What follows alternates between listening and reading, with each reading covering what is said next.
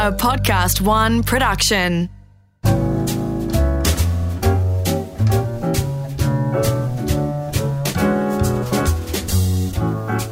Hello, my name's Gary Mehigan, and welcome to A Plate to Call Home, where we explore the unknown stories behind the food that we all love. Adam Liaw and I had a lovely chat, and part of that chat was about his wonderful grandmother, who he clearly loved very much. In the time since recording this episode and this going live, sadly, Adam's grandmother passed away, somewhat unexpectedly, which Adam has spoken about online. In listening back to this episode, I'm so glad we got to talk about his grandmother and that we're able to capture the very essence of who this remarkable woman was. Take a listen. Were you a big family of foodies when you were growing up?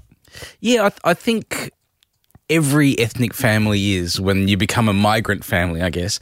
Um, food is such an important part of retaining the culture of your home, the place that you've come from, that it is inevitable that you're all going to always going to love food. I mean, we, we ate very varied as children. You know, we had uh, steak and chips, and you know, my mother's side of the family is English, so we had that influence as well. But uh, she grew up in Singapore, and so our, our main kind of food was that Malaysian, Chinese, Singaporean style food um, that we ate, and there are so many cultural kind of steps throughout the year. You've got Chinese New Year, you've got uh, you know winter solstice, spring solstice, that that kind of thing, and and you have specific foods that go along with those. And so, um, yeah, absolutely, we love food when we were kids. Where did you grow up? Uh, Adelaide, mainly in the From, hills. from Um, what age? So were you Came to Australia when I was three, and uh, lived there until I was twenty three. So 20, 20 odd years in Adelaide. All right. And d- your mum and dad uh, divorced, didn't you? And your mum Yeah. moved to New Zealand. So did that? Did you move to New Zealand, or did you stay here in No, Australia? I, I stayed. That was that was a, a a good move in the end. But I was fourteen at that time, and my dad lived in the country uh, in Whyalla, and my mum had moved to New Zealand, as you say, and I had to stay because I was in year eleven at that point. Needed to finish my schooling, so I stayed in a house that uh, my dad owned in Adelaide with my older brother. And my grandma was there probably half the time. She was living mainly in Malaysia at that point, but also sort of half the time in Australia as well. And uh, we had to learn how to cook very, very quickly uh, at that age, to, or else go hungry. You started smiling when you talked about that little moment of your life. Was were there pivotal moments before that, or was that a, a period of life in your life that you remember when you were young?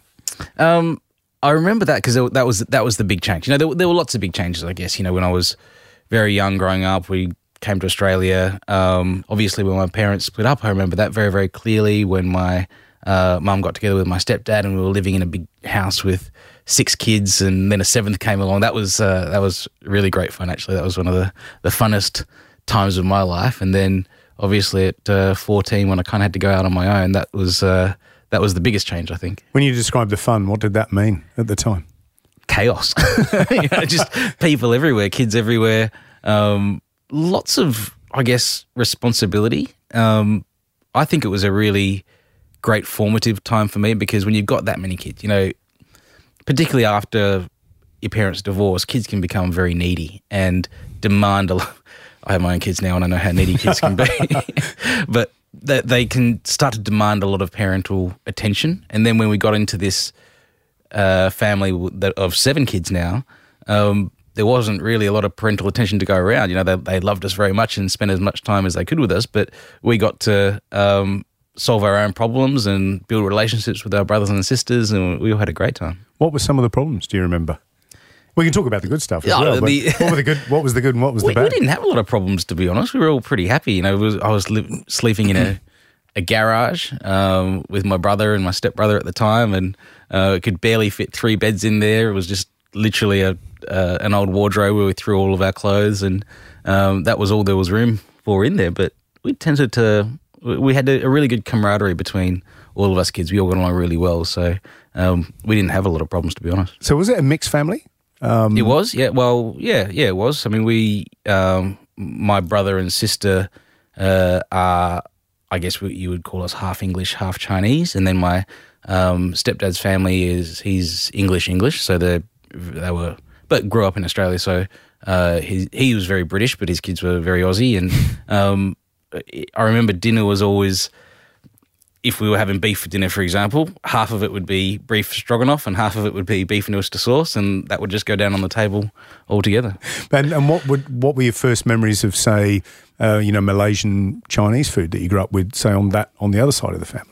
I, I remember being very proud that I was the first one of our uh, us kids to eat spicy food to be able to because my my grandma has an extremely and she was the one that did most of the cooking when we were young. She has an extremely kind of spicy palate, a real taste for chili, and there was all there would always have to be a, a very mild version for us kids, as as um, most kids are quite averse to spice. But I remember just I didn't want to have the kids version all the time. I wanted to get on on the adults version because there are a lot of those Malaysian dishes that are quite spicy, and so I would. Um, start to incorporate a bit of chili into mine, and then all of a sudden, I, I was the only one of the, the three kids at that point who was eating the adult version of the dish, and my brother and sister were eating the kids' version. I felt very grown up. Yeah, it's like a badge of honour.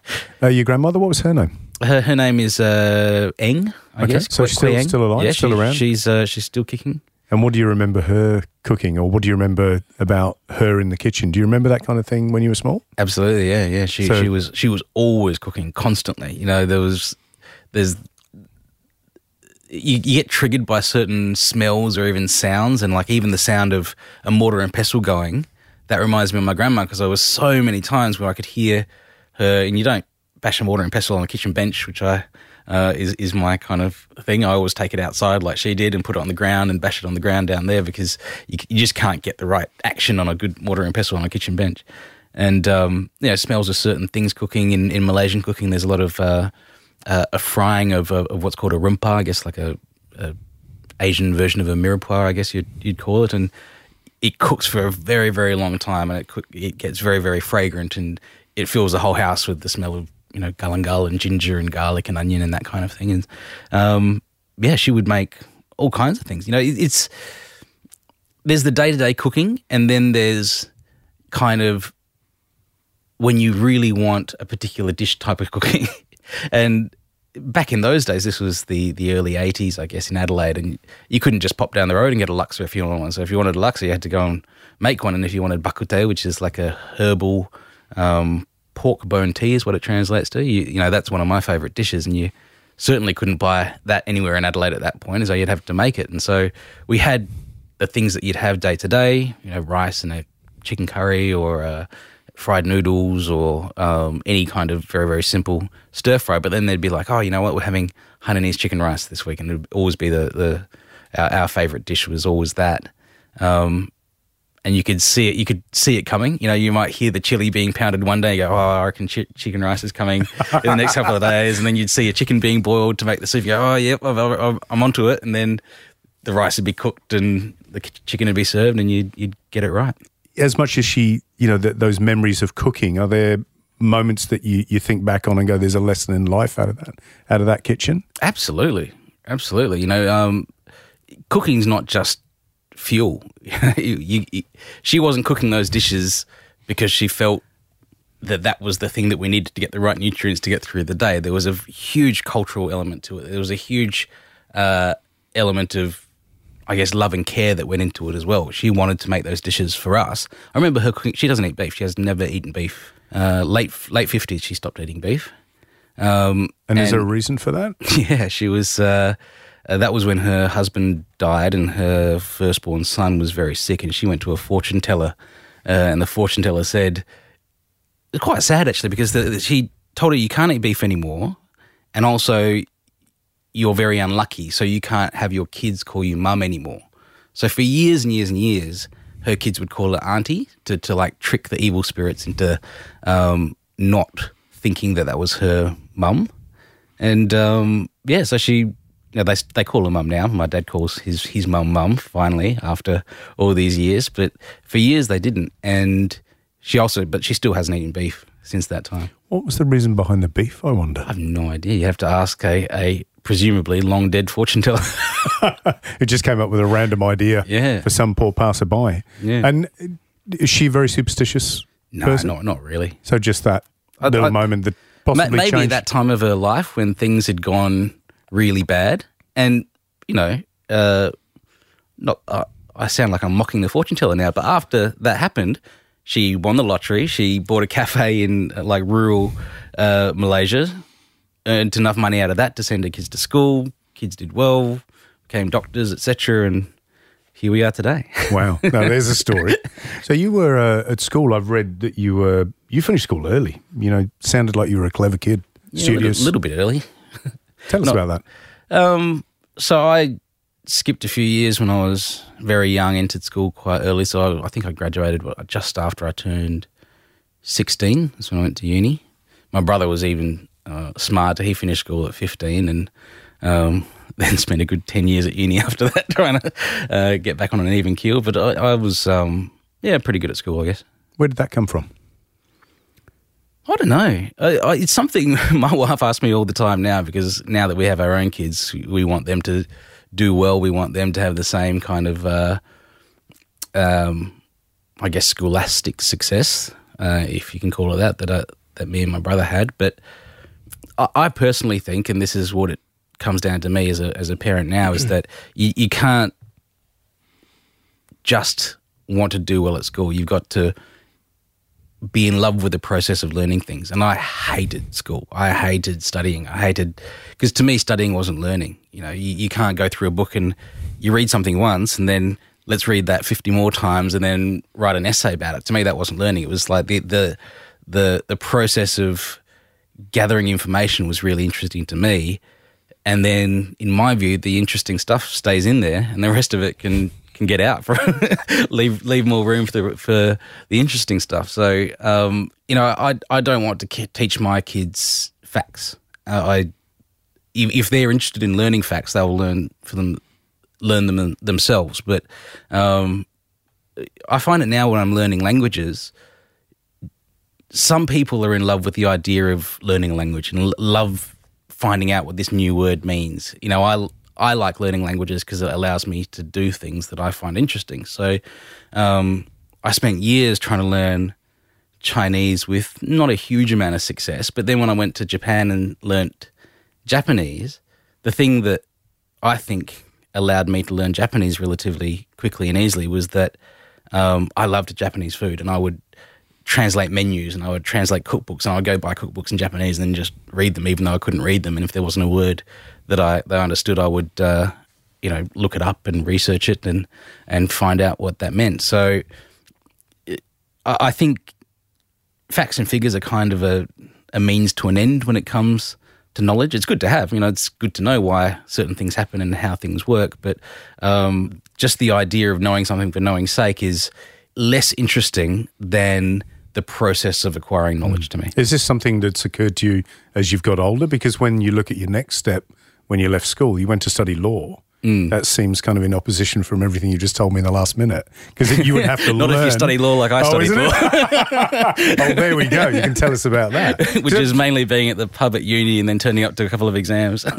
Well, you must be pretty clever. So, why did you go and study law? I mean, be, because obviously we know you as the passionate cook that Yeah. you are, and the, and I suppose the teacher now. You're you know taking your travels and your recipes and you're passing those on.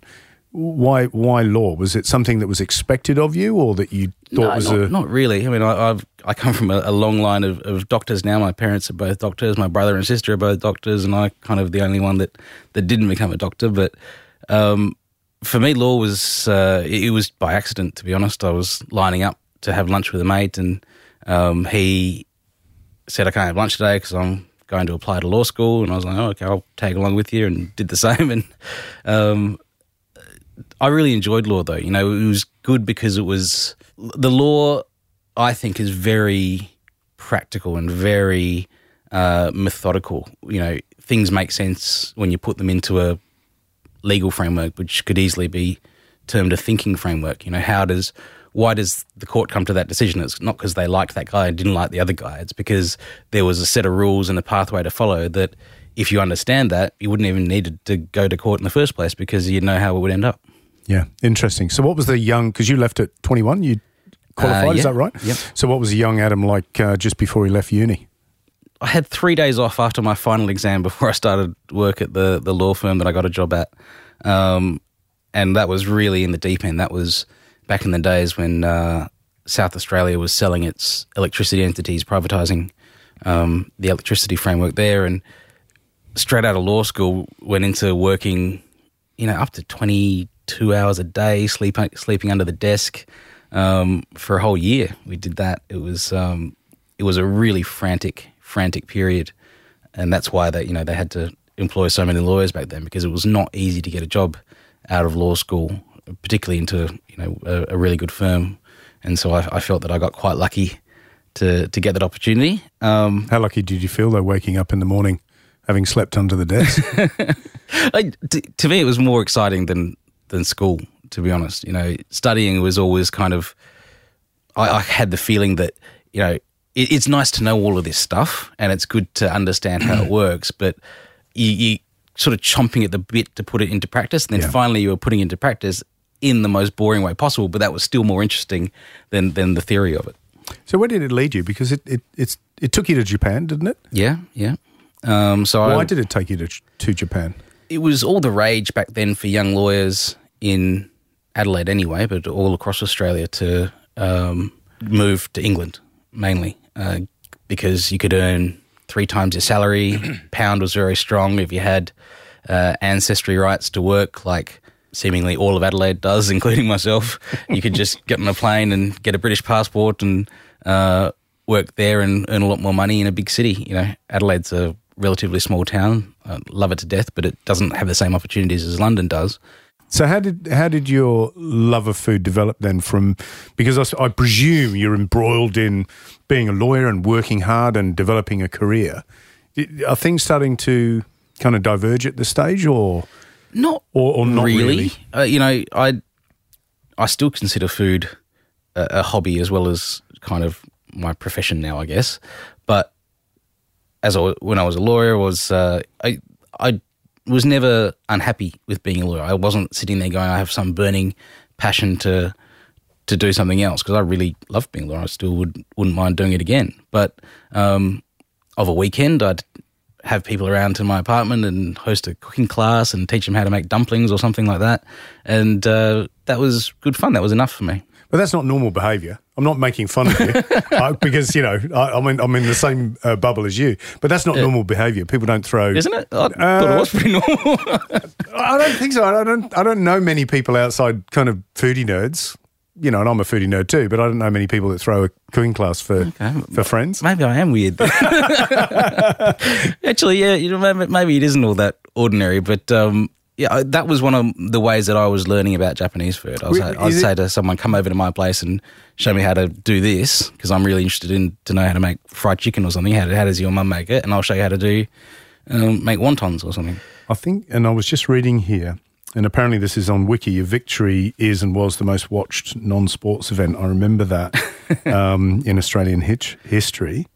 Um, what do you put that down to? Oh, this is the media lawyer in me coming out again now. You know, media has become fragmented since 2010, Gary, and so people are watching on multiple screens. so it's uh, unlikely that you'll get five million viewers on a on a free to air channel ever again. Ever now, again. With, with, all the things that people ever watch, again. but yeah.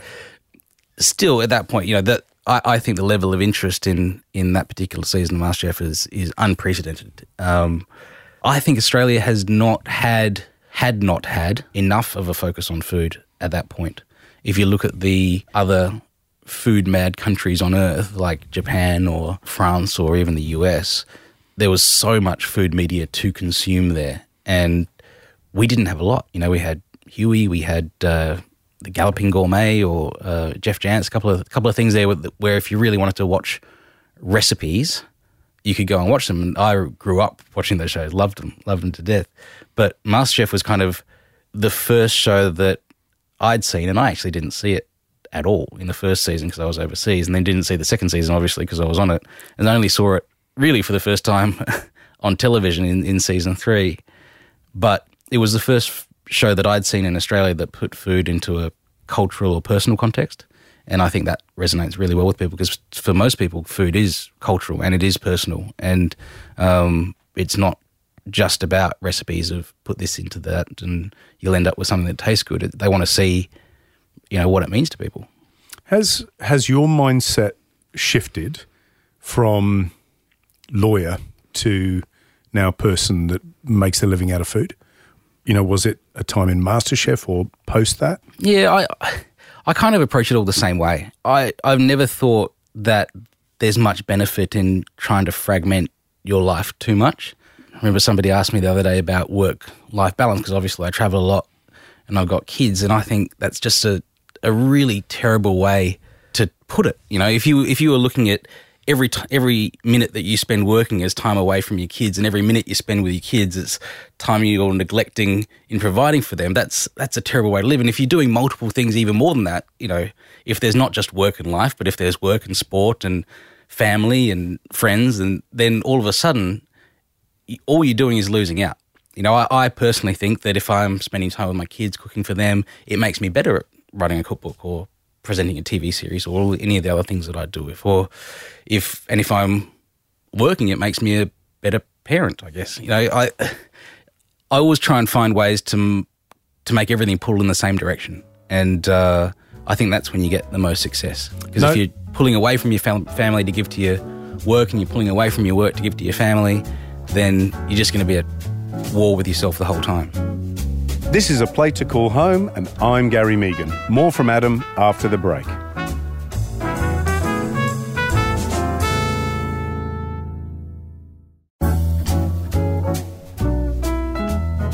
Your presence on social media is, I think, it's quite funny. I actually like your perspective on, on lots of things. Sometimes I go, Adam, like, what are you doing? And I'm always tempted to respond, but I, ne- I, I think I've done it once in like you know six years, but never never do it because I, I like your perspective on stuff. And BuzzFeed um, has given you your own list. That was in 2015, and there was lots of tweets that stood out. Uh, there was one that we, we wrote down, or I wrote down, which was weird how Japan has the longest life expectancy and the lowest obesity rate in the developed world, but nobody eats vegan, paleo, or gluten free. Let's discuss. Do you get bombarded? I do. I get into a lot of trouble on social media, and I, you know, you got to But you a, keep, but you keep going. And, I, and there was, uh, and I'm going to make you answer that one. There was one that I took at. Why does Gordon Ramsay's haircut look like it just swiped right on your Tinder profile? he he's incredibly youthful, Gordon. That was just a couple of weeks ago, and I I felt a little bit bad about that. soup saves lives. I mean, and then you go back to food. So what I like about it is you make these random comments, and then you go back and you go soup saves lives. Soup um, with pork tofu, and you know, so there's obviously a recipe that you've done. But I I love stuff like that. What kind of reaction? How do you deal with the reaction? Because surely, I, if I put something out like that, I would. I think I'd be um, rocking in a corner for a week.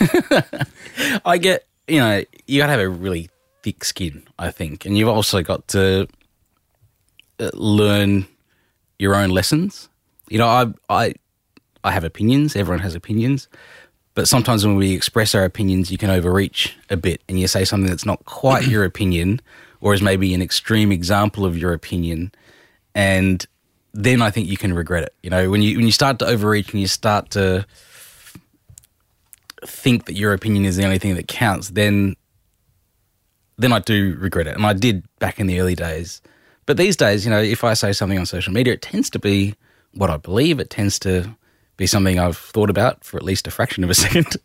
and um, uh, if people are upset about that, then and there's people people are going to be upset with with anything that you do when you get a large enough sample size of people that are able to see what you do.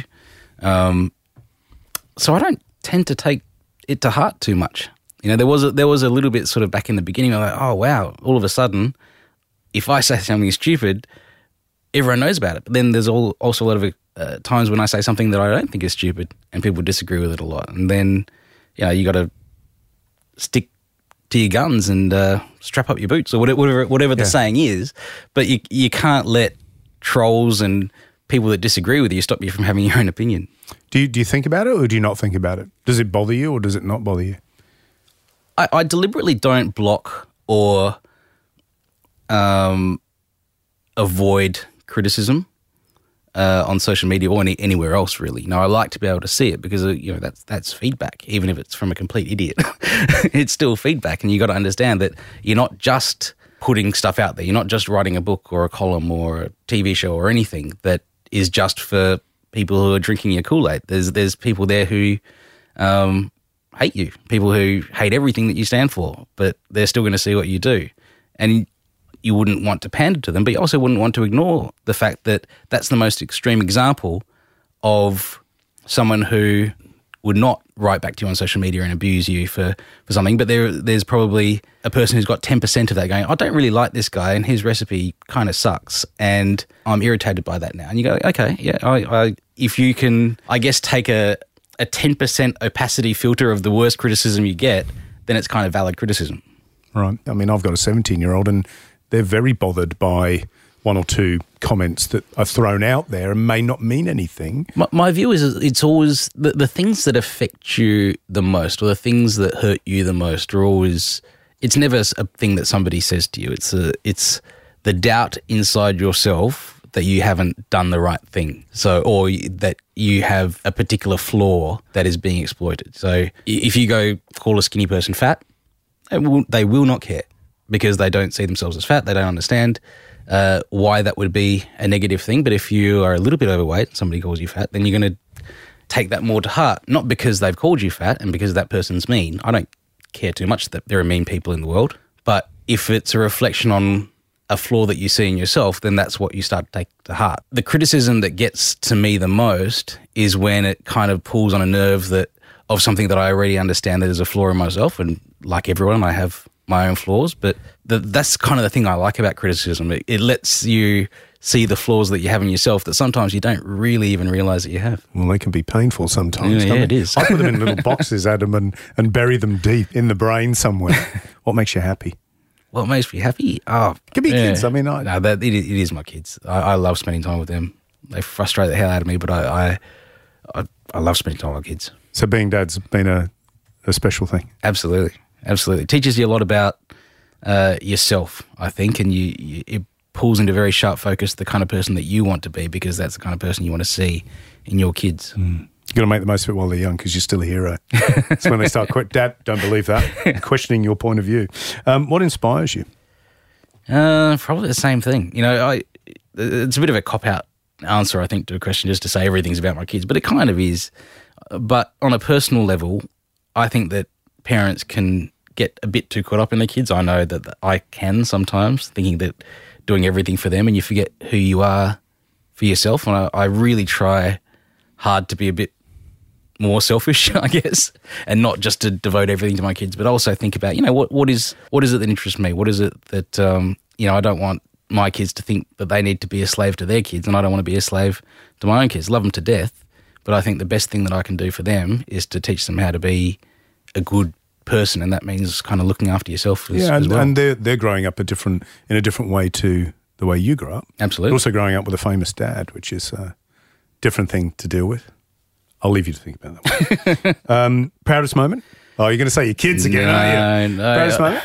Uh, I think when I graduated from law school, to be honest, because I think one of the, one of the issues with going through school relatively young is it's kind of a gamble you know, for your parents anyway. They're like, is is this going to work out? Are we putting your kid through school young? There's a lot of pressure on you, a lot of uh, expectation that you're going to do something half decent at the end of it. It's like it's not like everyone through 12 years of schooling um, is telling you that you're clever and you're going to do great things and all of that, and then you go, you turn around at the end of it and you go, well, I buggered it all up. you know, you, you don't want to.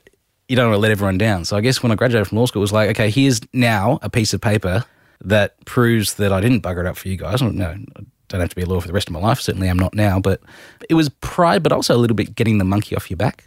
I guess. Interesting, isn't it? It's the mm. what is it? A comparison is the death of joy. Mark Twain. Lovely um, So careful about that one. And what do you think life will look like in five years' time? Oh, I don't. I don't know. To be honest, I, used to think I had a p- pretty clear idea of how everything was going to go, but I've been wrong about that so many times. I've, I've got to stop backing myself in on my future predictions. But planning for your future is always a difficult thing. And I think it's often got to be a bit more defensive than offensive. You know, you can't say I want, uh, I'm going to have X million dollars in X years, and I'm going to drive a really nice car and do all of those things. I, I think you've got to look at your risks, and if you can, I guess, block your risks, then it leaves you more adaptable for the future because you're not playing catch up. Mm, hard to hard, It just felt describe. just but- for a minute there. It felt like I was at Liaw Law, and I'd paid five hundred bucks for my uh, consult. you, you can Do- get that one for free.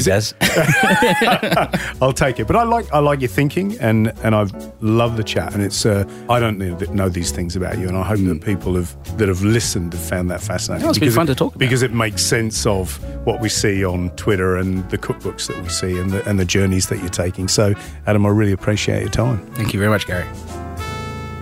What a lovely memory that Adam has about his grandmother's mortar and pestle. Most people buy their spices already ground in little packages, put them in the cupboard, and leave them there for months. Guess what? They taste like sawdust. The best way of incorporating spices into your food is to grind them freshly. And even if you toast them a little bit, they're delicious. I also suggest that you buy little amounts at a time so you don't have coriander seeds or cumin seeds lying around in the cupboard. And of course, they lose all those little volatile oils and flavors. I've seen lots of mortar and pestles in my time. Everything from kind of flat stones with big kind of stone shaped rolling pin mechanisms that you can smash and roll spice paste with, just kind of really deep, you know, almost conical shaped mortar and pestles that keep everything inside. They don't go splashing around everywhere. But have a search, find something that's really solid, nice and heavy. Those tiny little medicinal things, do nothing. They're not going to be any good for tablespoons full of spices. And give it a go. Lightly warm and toast spices in a pan, things like coriander,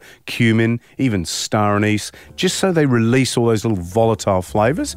Pop them in the mortar and pestle, smash them into a fine powder, and put them in your food, or even sprinkle them over your food like a little seasoning. It's delicious stuff. Once you get hooked, you can't stop. Mind you, if it's a tough paste, there's always electricity and a spice grinder to get you through the tough stuff.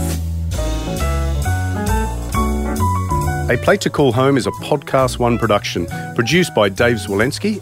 Audio production is Darcy Thompson, and special thanks to Imogen Thomas for all the research.